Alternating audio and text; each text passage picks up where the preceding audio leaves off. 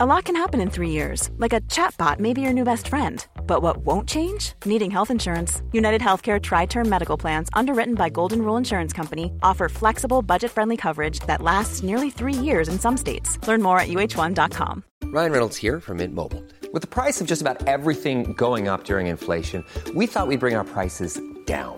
So to help us, we brought in a reverse auctioneer, which is apparently a thing.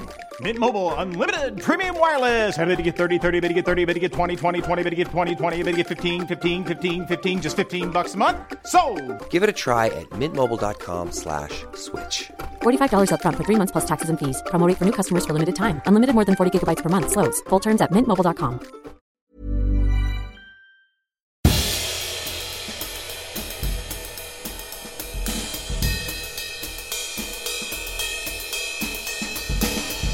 Ladies and gentlemen, welcome to episode 71 of Histories of the Unexpected, the show where we demonstrate that everything, and I mean simply everything, has its own history. Like nonsense, I want to do the history of nonsense, recipes, and hats. Or the bowl, the stole, and the hole, or the mole, the pole, and the dole. The doll's a good one. and we'll be following the links in our minds as we come across them, explaining how those histories link together in unexpected ways. Who knew, for example, Sam, who knew that the history of the recipe is all about stink bait, Greek fire, scrofula, transmission of knowledge? It's about Babylon to Jamie Oliver. wow. Well, we do, you do know that because we've just done it. Yes, it's a reminder though, if you haven't heard the recipe. It is the wonderful um, history of recipes. Yes. Or the loot is about court entertainment, violence, and hidden love and desire. Ooh, I want to do the lute. Right, I've tried should- playing the lute. It's basically the most impossible instrument. Is it? Yes, I, I mean, God knows how anyone invented it. It was like it was it was sort of invented by a demon. And they look quite funny as well, Lutheran. don't they? Yeah, They- yes, they, they- you can't hold them. They've got No. far too many strings. Bit fat. Yeah, yeah. Anyway, I admire Yes, historical lute lutenists. The man sitting opposite me is the king of the cushions that protect the throne of history.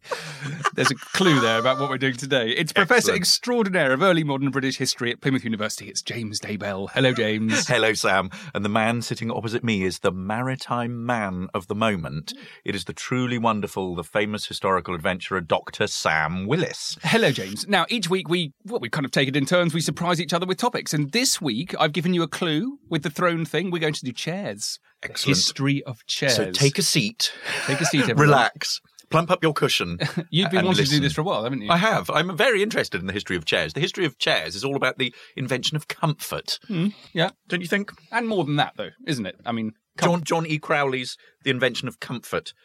Sensibilities and design in early modern Britain and early America. So it's about the it's about this sort of lived environment and the way in which comfort was invented. It wasn't always there. Think about your medieval settles and your um, What's a settle? It's a sort of um, wooden bench. Oh, right. You're looking Um, uncomfortable. That's looking, looking- uncomfortable That's my uncomfortable face. And then as we come into the sort of a late 17th, 18th century of upholstery and Yeah. Versailles and um, you know and onwards. Let's just do um, an experiment. have, uh, so, so just off the top of our heads, chairs are about, um, as you say, the mention of comfort. It's to do with control, isn't it? Who is allowed a chair, mm, when to sit and when not, when to stand. how to sit. Yes. So whether you're a child or you're a lady or you're a gentleman or you're a king. Yes. Um, how to sit. Yeah. The hierarchy of the hierarchy of chairs. So chairs of different status and different refinement. Chairs in different So places. from milking stool to throne. from milking stool to throne via portable chair. This brought, I thought I was mm. thinking of your portable bed, That's right. Napoleon's portable Yeah. bed, and and You should listen to our bed military podcast. Yeah. military furniture. Wasn't there a that um, Scythian exhibition Yep. at the British Museum? Wasn't there a port, was it a portable chair or portable table or something that was sort of carried?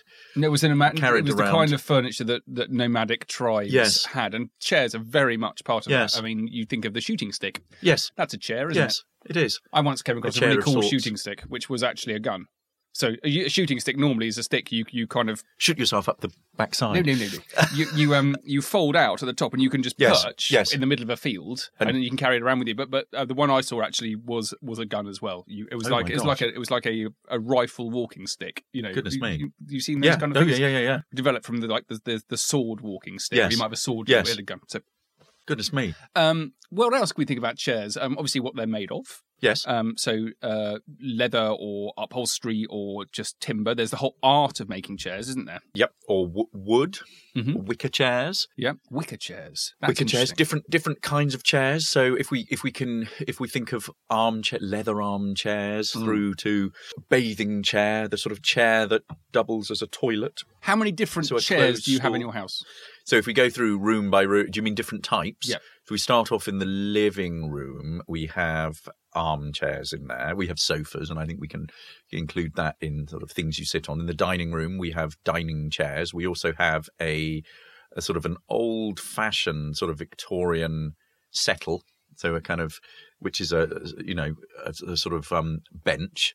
Uh, wooden bench, very uncomfortable, but, Oh, it's a bit of- like a but piano quite, stool, quite nice and carved. We don't have a piano. We have a piano, but no stool. Oh. We turn. We need to get a piano stool, but we turn a, a chair around. No chairs in the kitchen.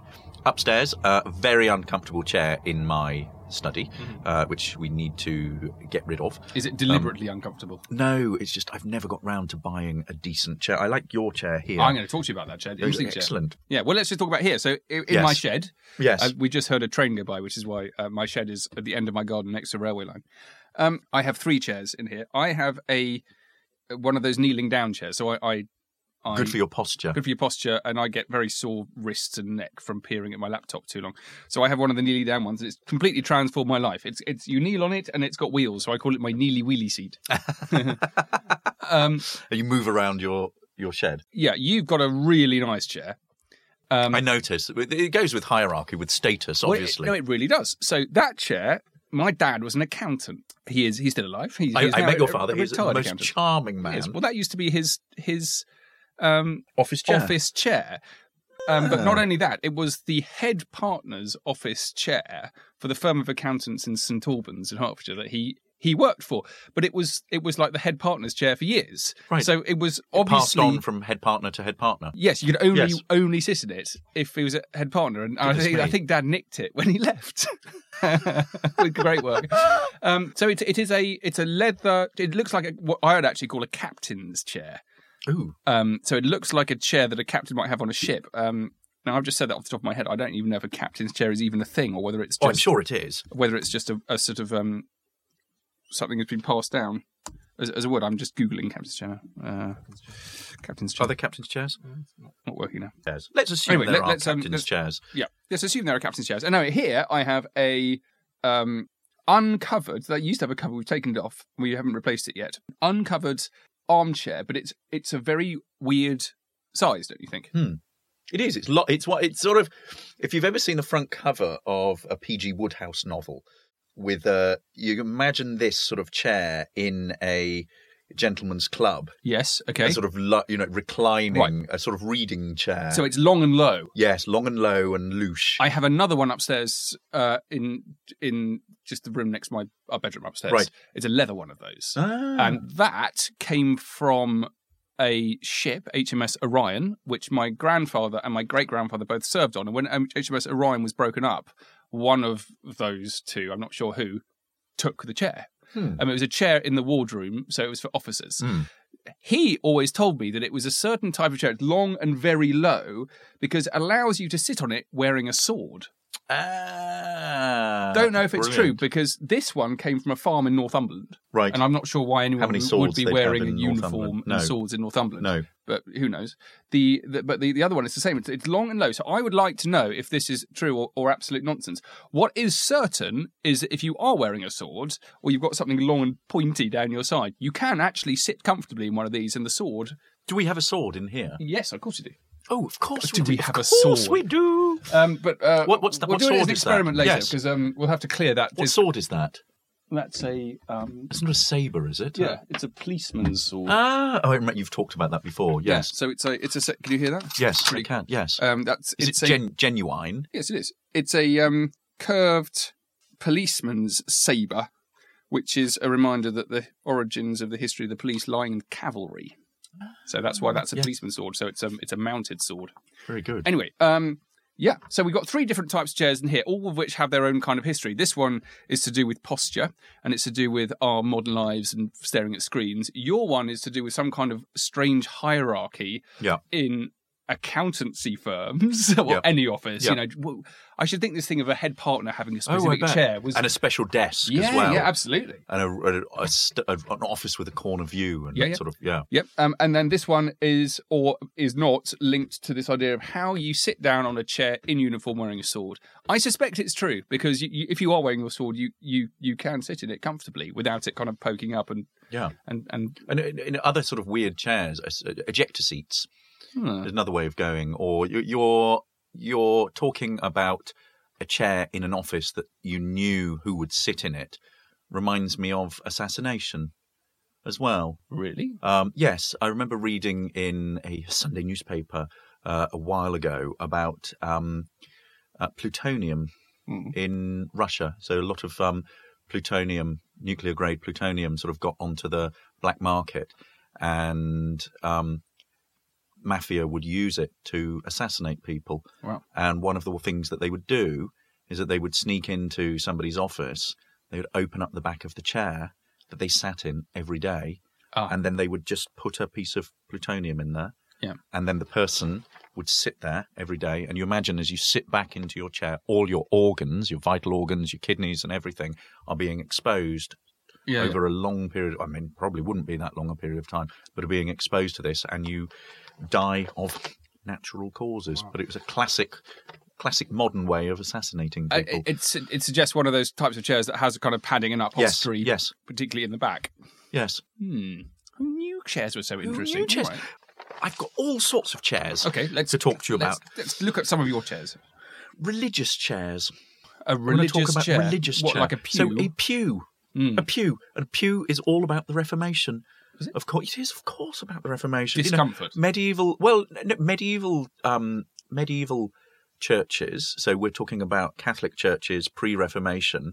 I, I, um, I, just quick, wouldn't- sorry, just going to butt in. Yes, Is a pew about comfort or discomfort? Because pews are notoriously uncomfortable. it is about. A pew is about. Um, it's about having somewhere to sit for a long period of time as sermons come in. But it's amazing they didn't but design a comfortable chair. But you wouldn't have had, but but medieval churches would not have had. I mean, 13th, 14th century, you've got stone benches coming in. 15th century, these are replaced by wooden. With the Reformation, you get an increasing number of pews put in.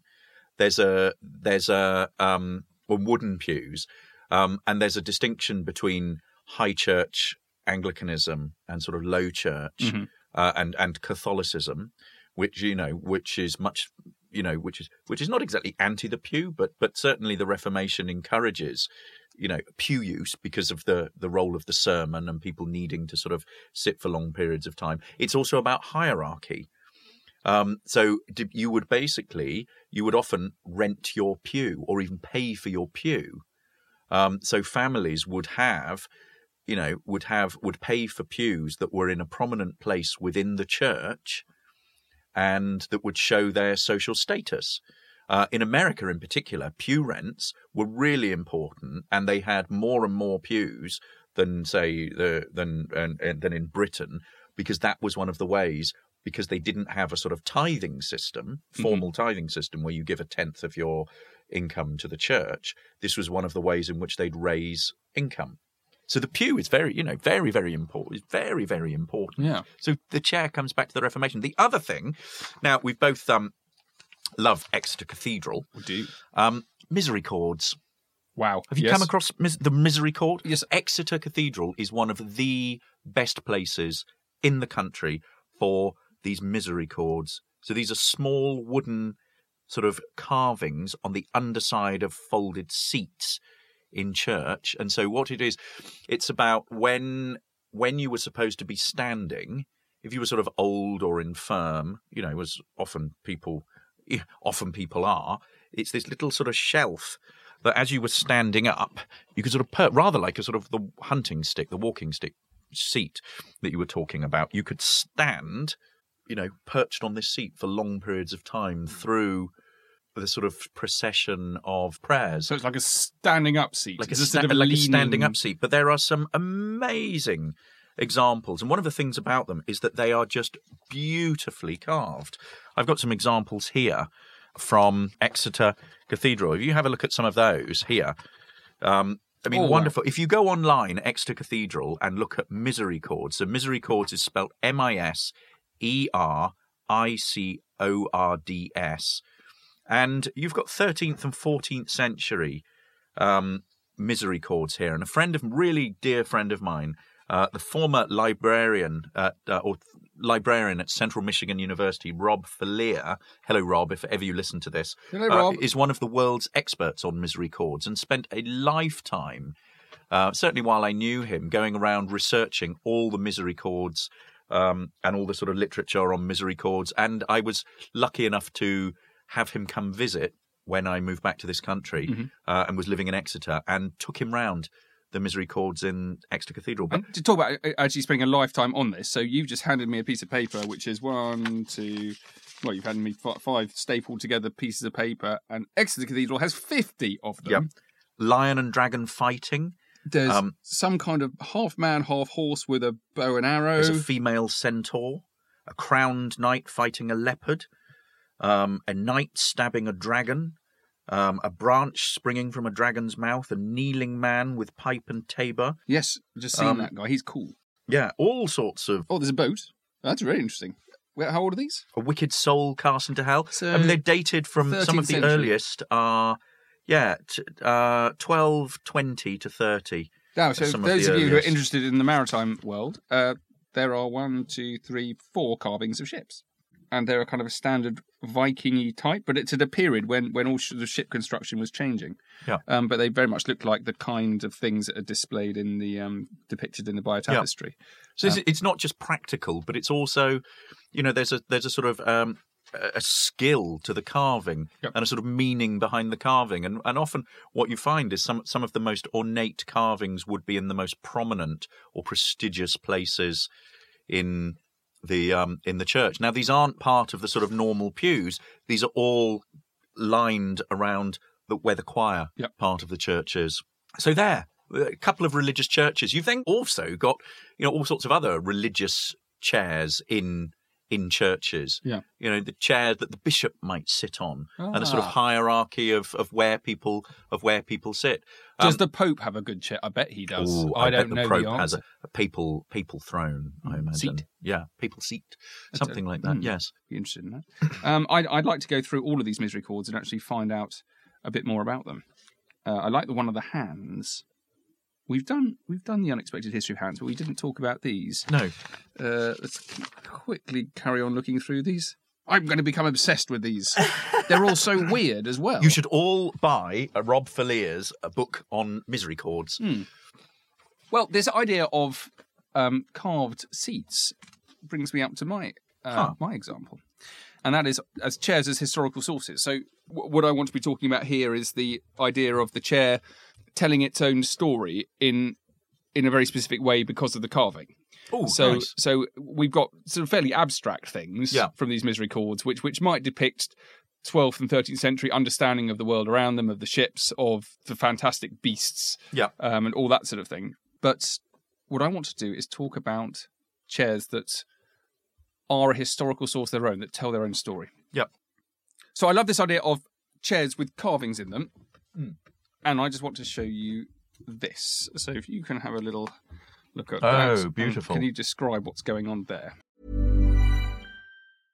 A lot can happen in the next three years. Like a chatbot may be your new best friend. But what won't change? Needing health insurance. United Healthcare Tri Term Medical Plans are available for these changing times. Underwritten by Golden Rule Insurance Company, they offer budget friendly, flexible coverage for people who are in between jobs or missed open enrollment. The plans last nearly three years in some states, with access to a nationwide network of doctors and hospitals. So, for whatever tomorrow brings, United Healthcare Tri Term Medical Plans may be for you. Learn more at uh1.com. Ryan Reynolds here from Mint Mobile.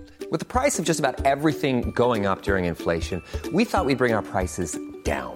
So to help us, we brought in a reverse auctioneer, which is apparently a thing.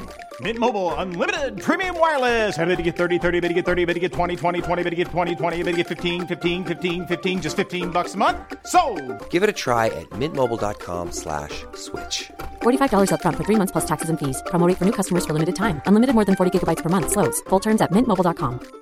You should celebrate yourself every day, but some days you should celebrate with jewelry. Whether you want to commemorate an unforgettable moment or just bring some added sparkle to your collection, Blue Nile can offer you expert guidance and a wide assortment of jewelry of the highest quality at the best price. Go to BlueNile.com today and experience the ease and convenience of shopping Blue Nile, the original online jeweler since 1999. That's BlueNile.com. BlueNile.com. So we have a what looks like the back of a carved chair, and you've got um, one, two, three, four, five, six figures who look like um, native tribes people. They are, they look like they are in chains. Um, they, is this a? Are they looking at it now? This is the first time I've seen it. Are they? Uh, oh, is what we're seeing depicted here slaves? Yes, I think so. Yeah. Um, this is a chair which has come from the Kingdom of Benin, Hmm. um, which has a long and troubled history in British colonial Hmm. history. Hmm. Um, if you've ever uh, lucky enough to go and see the Benin bronzes at the British Museum, they're a magnificent collection of the most extraordinary Nigerian bronze artwork, which was stolen from the Kingdom of Benin after a British punishment expedition in 1897. They were Mm. trying to force the Kingdom of Benin had, had basically been um, sort of maintaining its independence. They they retained a powerful pivotal position in trade of that part of Africa, and the British were trying to force them to sign an agreement. They didn't.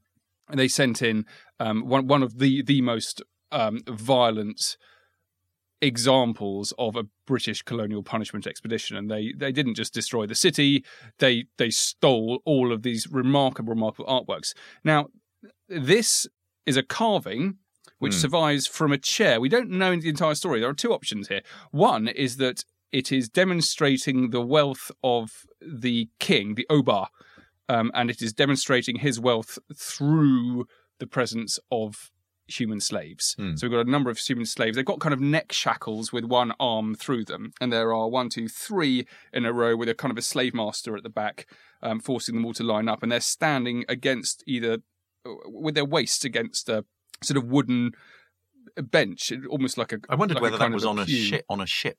Yeah, it Like a might slave it, ship. It might be actually. Um, so on the one hand, it might be um, telling the story of the wealth of this king demonstrated through his um, c- collection or or, Yeah. or, Yeah. or his access to human slaves, um, or it might be depicting what the British did Yeah. Yeah. after or as, as a part of this terrible punishment raid on the city of Benin. We don't know No. um, as or, um, yet, but it's it's one of these. You know, it's a kind of a sort of an ongoing mystery.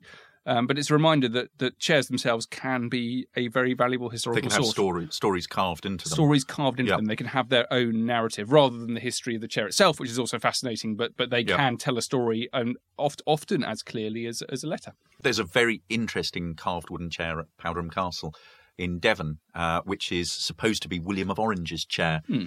Uh, it's in the main hall, and when William of Orange invaded, he landed in Devon, and Glorious Revolution. Glorious 1688, Revolution, um, and he um, he visited the Courtenays as the sort of local family, uh, local sort of powerful family, and had dinner. And this is supposedly the chair that um, he sat in That's that evening that they've kept. The problem is we don't, we, you know, while that provenance has come, that story has come down. There is no way of actually checking that out and authenticating it. Yeah.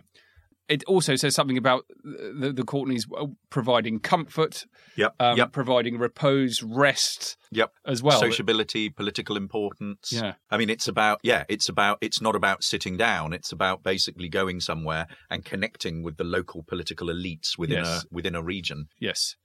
I wonder when this whole business of sitting was became associated with power. Well, think of King Arthur and the Round Table. They're all sitting, you know, it's where you're sitting. I bet you were not allowed it's to sit on the around, table. I bet you weren't allowed to sit on the table, but it's a, it's about it's around it's about that again. It's about hierarchy yeah. or, or or dissolving hierarchy. Because if you think about where you sit around a table, sitting at the head of the table, you know, assume, you assume some sort of importance as the the sort of patriarch. But if what you have is a round table, nobody sits at the head. You're all equals. Yeah. Um, so the etiquette of etiquette of sitting, where Etiquette you of sit- furniture. That reminds me of my first The first lecture I went to in my master's in archaeology at the University of Bristol many, many moons ago um, was taken by Professor Mark Horton, who was a very, uh, is still a very, Mark, uh, very charismatic, uh, eccentric man. Brilliant public speaker. And I was expecting to be given a lecture by someone standing up. We were all sitting down, and I assumed that the lecturer would stand up. He lay down on Oh. a table um, at the sort of far end of the room, on his side, like a kind of Roman emperor, with his ha- head in his hand across the entire thing, and then proceeded to talk for Lying down. an, an hour and a half lying down. I think the way the way in which people do you know it can, it can the way in which people sit can be so intimidating. I remember as an 18 year old going to interview at Oxford and going up to this sort of winding staircase to what became my tutor's room. The late Geoffrey Ellis, the sort of brilliant um, uh, French revolutionary historian or historian of, of revolutionary France.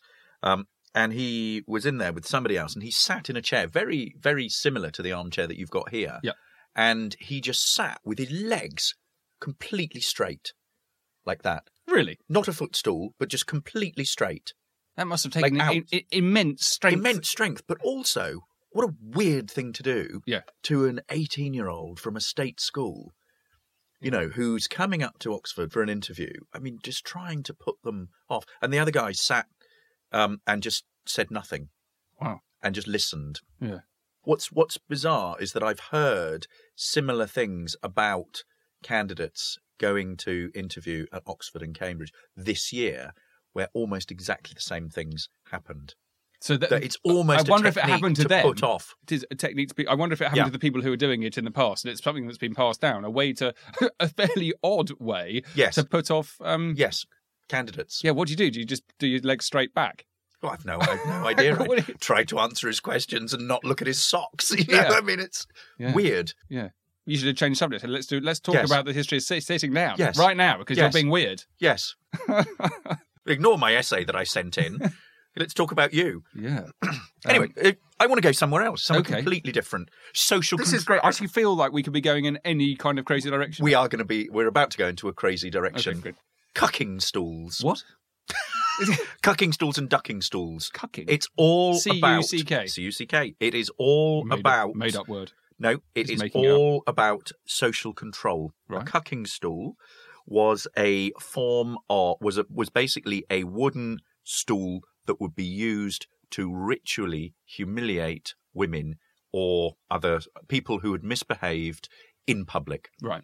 So you start off, they're instruments of public humiliation.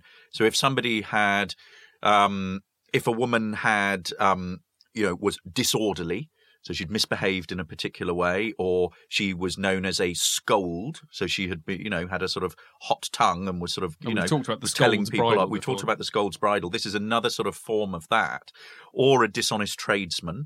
You know, so somebody who's so who's sold. Mm-hmm. This you know, must have dodgy- the same origin of the word of cuckold. Cuckold. Yes, Yeah, it's so it's, it's about along it's along public those. So it's about public humiliation, and these were, and it was basically a chair. It started off in various sort of forms. It was a chair that uh, the offender would be tied to, and basically like put out in a public place to sort of ritually shame her. So you know wherever her offence was, you know they would they would sort of put put That's her out. She it? could be dragged, you know, rather like the Skimmington. Skimmington ride is basically where you put somebody on a sort of an old donkey or in the back of a cart and you ride them around the village to sort of humiliate them. You would drag her around, but then it turns into a ducking stool. And I've got an example here from Leominster. This was used, last used in 1809. You can see it here. And basically, what you've got is a wooden chair, rather like your chair here, and then a long plank, Hmm. and rather like a seesaw. Yeah. It's then you, it's on wheels, and it is put over to water, and then the woman or the offender would basically be dunked into the water to ritually shame her. So And she'd literally be dunked in the local pond. This is something you might associate with witchcraft, but it's not associated No, with it, witchcraft. no, it, it, it's used for witchcraft as well. as well as It's used for witchcraft as well as women who have, Okay. you know, who have who have sort of been disorderly or Oh, been, yes. been seen as scolds. here's an example here: accused of excessive arguing. Yeah. And in um in in the case of witchcraft, the idea is that I mean, what's really unfair is the the poor woman who's accused of witchcraft. She's dunked into the water, and basically, if she floats to the top, uh, she's obviously in league with the devil and guilty of being a witch. If she sinks, She's she's, innocent innocent, but dead. Yeah. And there are a couple of examples here of when this uh, of when this happened. Um, in this is this is for women who were who were punished in this way.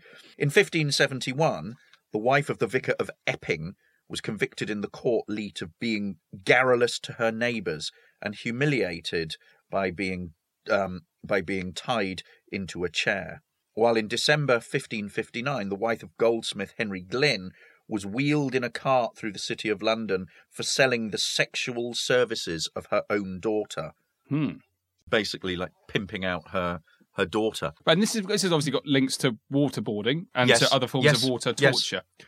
Um, it's a terrifying looking thing, isn't it? It is. I mean, there's this, this poor woman strapped to a chair with four Yep. heavy blokes Yep. leaning on a pole at the other end of Pushing- it, which forces her her into in. the yeah. and they seem to have been made locally and sort of and and and differed and you can you can you can relate it also to all sorts of other practices for publicly shaming people you think of the stocks Yeah. you know putting somebody in the stocks in a public place and throwing rotten fruit at them Yeah.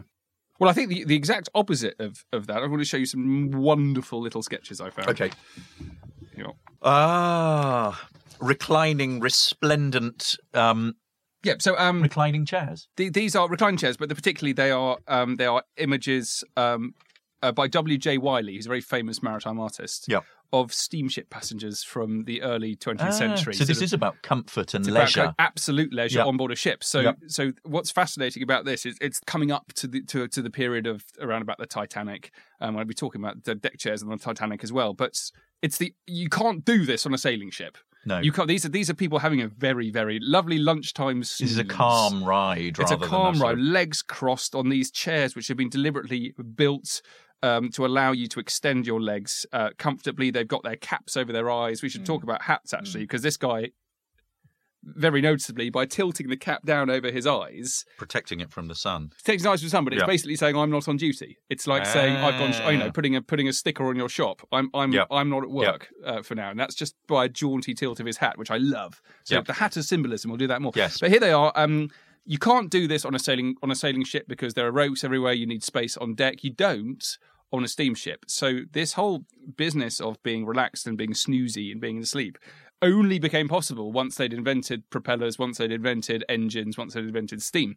Now, that meant that on a lot of these passenger ships, you're suddenly carrying 400 passengers, 1,000 passengers. It goes up and up and up and up and up. You've got loads of chairs. Mm. And they become really, really useful in shipwrecks. Because if your ship's going down, the one thing you all have to hand are chairs, and you chuck them off and you make rafts out of them. Ah, Um, very I, good. I did this um, for a, a a video. You can see it on YouTube. Um, if you Google Sam Willis surviving the U-boats, you can see Right. a little video of me trying to make a raft out of chairs in a um, in a On a ship. survival tank. No, a water Wow. survival tank. It's um, it's a survival tank where they they generate kind of like crazy Yeah, lightning and wind and- and, rain, gosh. and oh, and it's it's Wow. for um training lifeboatmen. Hmm. And um, I I they made it as dark and terrifying as possible, and I jumped in. and They gave me three chairs to see how long I would last, fully clothed in submariner's clothes. Um, didn't last long, I have to say. I say. bet it didn't. Um, but it, it meant that, that one of the things that people did, ship hits a rock, you chuck your chairs overboard, and that means that even with surviving shipwrecks now, the one thing that's missing are all the chairs, and that means that one of the most rare artifacts that survived from the wreck of the Titanic are the deck chairs. Which are significant as well because there were too many deck chairs when they could Yeah. have been extra lifeboats. yeah.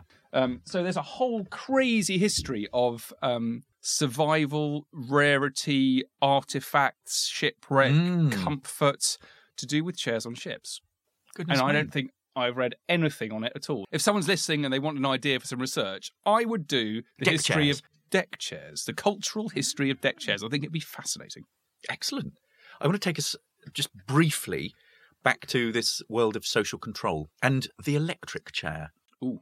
as a sort of form of execution uh, that takes over from hanging and the gallows. Um, and it, it particularly used in um, the US, in the United States, but also the Philippines uh, up until the sort of mid 70s. Uh, and it's probably st- it's still used um, in certain states as an option uh, in America. And it's execution by electrocution.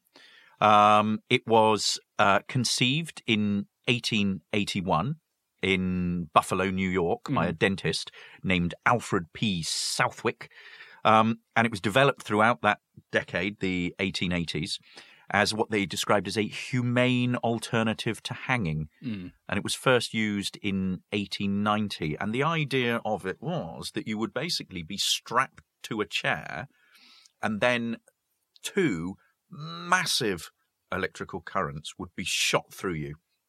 The first was um, intended to just was put basically into the brain and was basically to render you completely unconscious, and then the next was put through your organs to Cool. basically like just ruin them. So I think the interesting point here is that that doesn't uh, obviously doesn't have to happen in a chair, No, and it's a bit weird that it does. But why, why doesn't it happen on a, a gurney, on a, on a, trolley, bed a or bed? a yeah yeah. But it doesn't. You, I they mean, have to it's, sit up having and it's having somebody there in.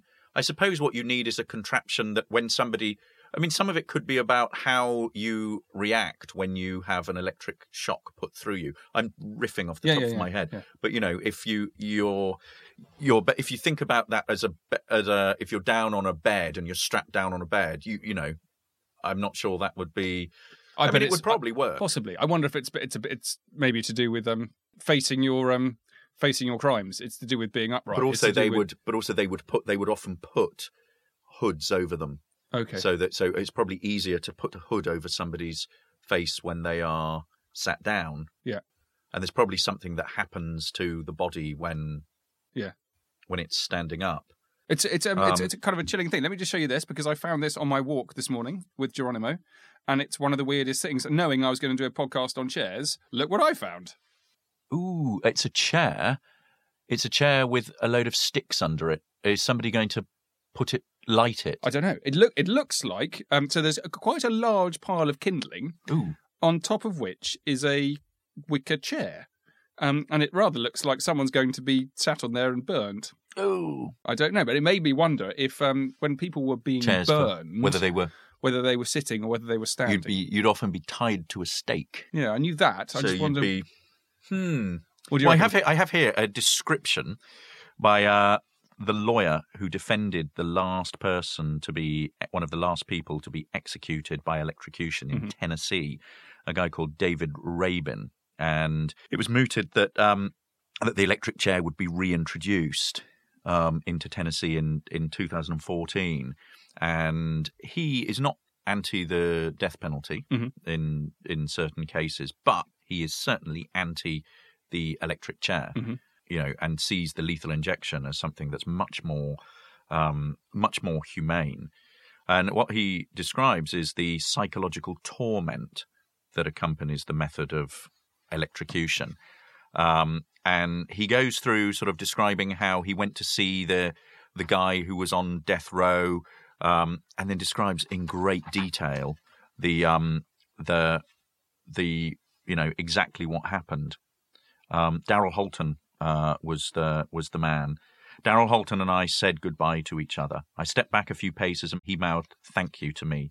The warden asked Daryl if Daryl wanted the chaplain. He did. The Lord's Prayer was recited aloud by everyone. Then a door opened and in walked the extraction team, consisting of about eight stout men. Several of them went into Daryl's cell and had him kneel on his bunk with his head facing the wall. The purpose of this exercise was to restrain Daryl in a body belt, leg irons, and plastic handcuffs.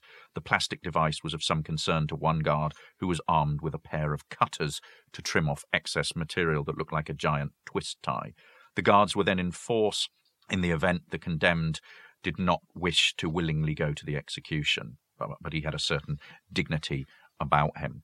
It then describes how he sort of led into this um into this this room. The guards then performed the laborious process of placing the straps and belts around his body. This took probably about ten minutes. The electrodes were fastened to his feet. Large wet sponges were placed between the metal contacts and Daryl's skin so as to assure that the electricity had as little resistance as possible. The guards sopped up the excess salt water on the floor. Um, he then describes the um, the guard apologised for the water dripping down Daryl's face, and Daryl said it didn't matter. At this point, Daryl was asked if he wanted to be blindfolded. He said yes. That was his last audible sound. Then a large black shroud, which looked like a welder's mask, was affixed to the helmet on his head. There was very little of Daryl left to see at this point, covered as he was with all the straps and things. Everybody left in the execution room at this point. Um, everything was still. Nobody said a word. Then we heard the whir of an exhaust fan in the death chamber. Five seconds later, bang! A loud electrical noise. Darren Holton convulsed and was pinned to the electric chair. A reporter, I will not say which one, I was behind them all, jumped a bit back in his chair as if he shocked himself. The impact of the voltage had to have killed Mr. Holton instantly. We will never know for sure, but it was dramatic. For fifteen seconds, the current was applied. Then it was halted, and Daryl's body slumped over. Then silence. I looked in vain for any sign of life. One eye was on Daryl, and the other on that phone. Then, bang! Another shock for some twenty seconds. Holton's body convulsed again. I mean, it's the most horrific Mm. sort of way of dying. I mean, it must be instantaneous, but still, Yeah. you know that that kind of the whole sort of ritual of execution dead man walking the sort of the body you know eight men around him 10 minutes to sort of strap him all up Hmm. the you know the composure that you must the stre- mental strength that you must have to be able to endure that is you know when we talk when we looked at the smile we talked about the bravery of people uh, who were being guillotined That's right. And smiling as they went to and the smiling guillotine. as they went to the guillotine As a and that form kind of, um, yeah and that it- kind of it- resolve yeah, yeah, it was- an expression of po- political sort of um, resistance That- yes, yeah, yeah yeah. yeah Well, let's. I, I think we should we should draw things to a close with just a, Yes. a nice, friendly, uh, Yes, sort of a- good, a, joyous good. little example. This is this is cool. Um, here we are. This is round about 1803, 1804. can you take us on to a, a ship no, um, I can't. But a sedan chair what is that that's a that's Nelson's bathing chair. daughter. yes It's her little go kart, oh, as they described it as. So it's a Oh, it's a lovely. child's toy Mm. um, from the um, first few years of the 19th century. Hmm. This is Horatio Nelson's daughter, Horatia. And she had um, what actually I would describe as a captain's chair. Let's go back to that because we were talking about the captain's chair that you're Yep. sitting in. Yep. Um, and if you, I, I just did that a minute ago, if you Google a captain's chair definition, here we are. I was right. It was a captain's chair. So it's an armchair with a saddle seat. So if you know, if you look under your bum, you'll notice that Yep, it's a carved. saddle seat, yes. It is, it is, it is carved very like a saddle yes and a low curved back with vertical spindles. That is a captain's chair. So this go kart is a um, it's a three wheeler. There are two big wheels at the back. You've got a captain's chair attached to a sort of frame um, with. Oh no, it's a four wheeler with two smaller wheels at the front and a kind of um, a a, controlling lever at the front there. So uh, that raises the very interesting question of chairs and childhood play. I bet there's all sorts of wonderful examples of wheelie chairs and little kids' I bet there- stools yeah. and high chairs. high chairs. Yep, yes fascinating. Very good I would. I've just found on eBay a captain's chair Right. on casters in green leather for Oh, yeah. £139. Buy it now. Oh, okay. We don't need to do that because I have mine. You it's have nicer yours, than that I, one. I do not. Oh, well, you it's need a much captain's nicer chair. than that one. I shall get the captain's chair, I think. Yeah. Brilliant. Well, we've They're done all sorts of things. We have done um, Social control, Yes. electrocution, ooh, assassination, play, leisure, ship- travel, shipwreck, deck chairs. mm. Uh, religious chairs, pews. Religious I like chairs. that. I like the misery Pews and cords misery very much, Yeah. Um, please get in touch. Let us know um, what, what interests you about the history of chairs. If you've come across any history, any interesting historical chairs, and if you like what you hear, please leave a review on iTunes. Please do so; it really matters. Subscribe to the podcast and tell all of your friends. We're on Twitter. You can follow me at Dr. Sam Willis. And you can follow me at James Daybell, and you can follow Histories of the Unexpected on Unexpected Pod. We are truly proud to be part of the excellent History Hit Network, home of Dan Snow's History Hit and other fantastic shows. And you can find out more about what we've got planned in the forthcoming months show notes, video clips, photos of everything we discuss, and much, much more at historyhit.com forward slash unexpected. Bye. Bye.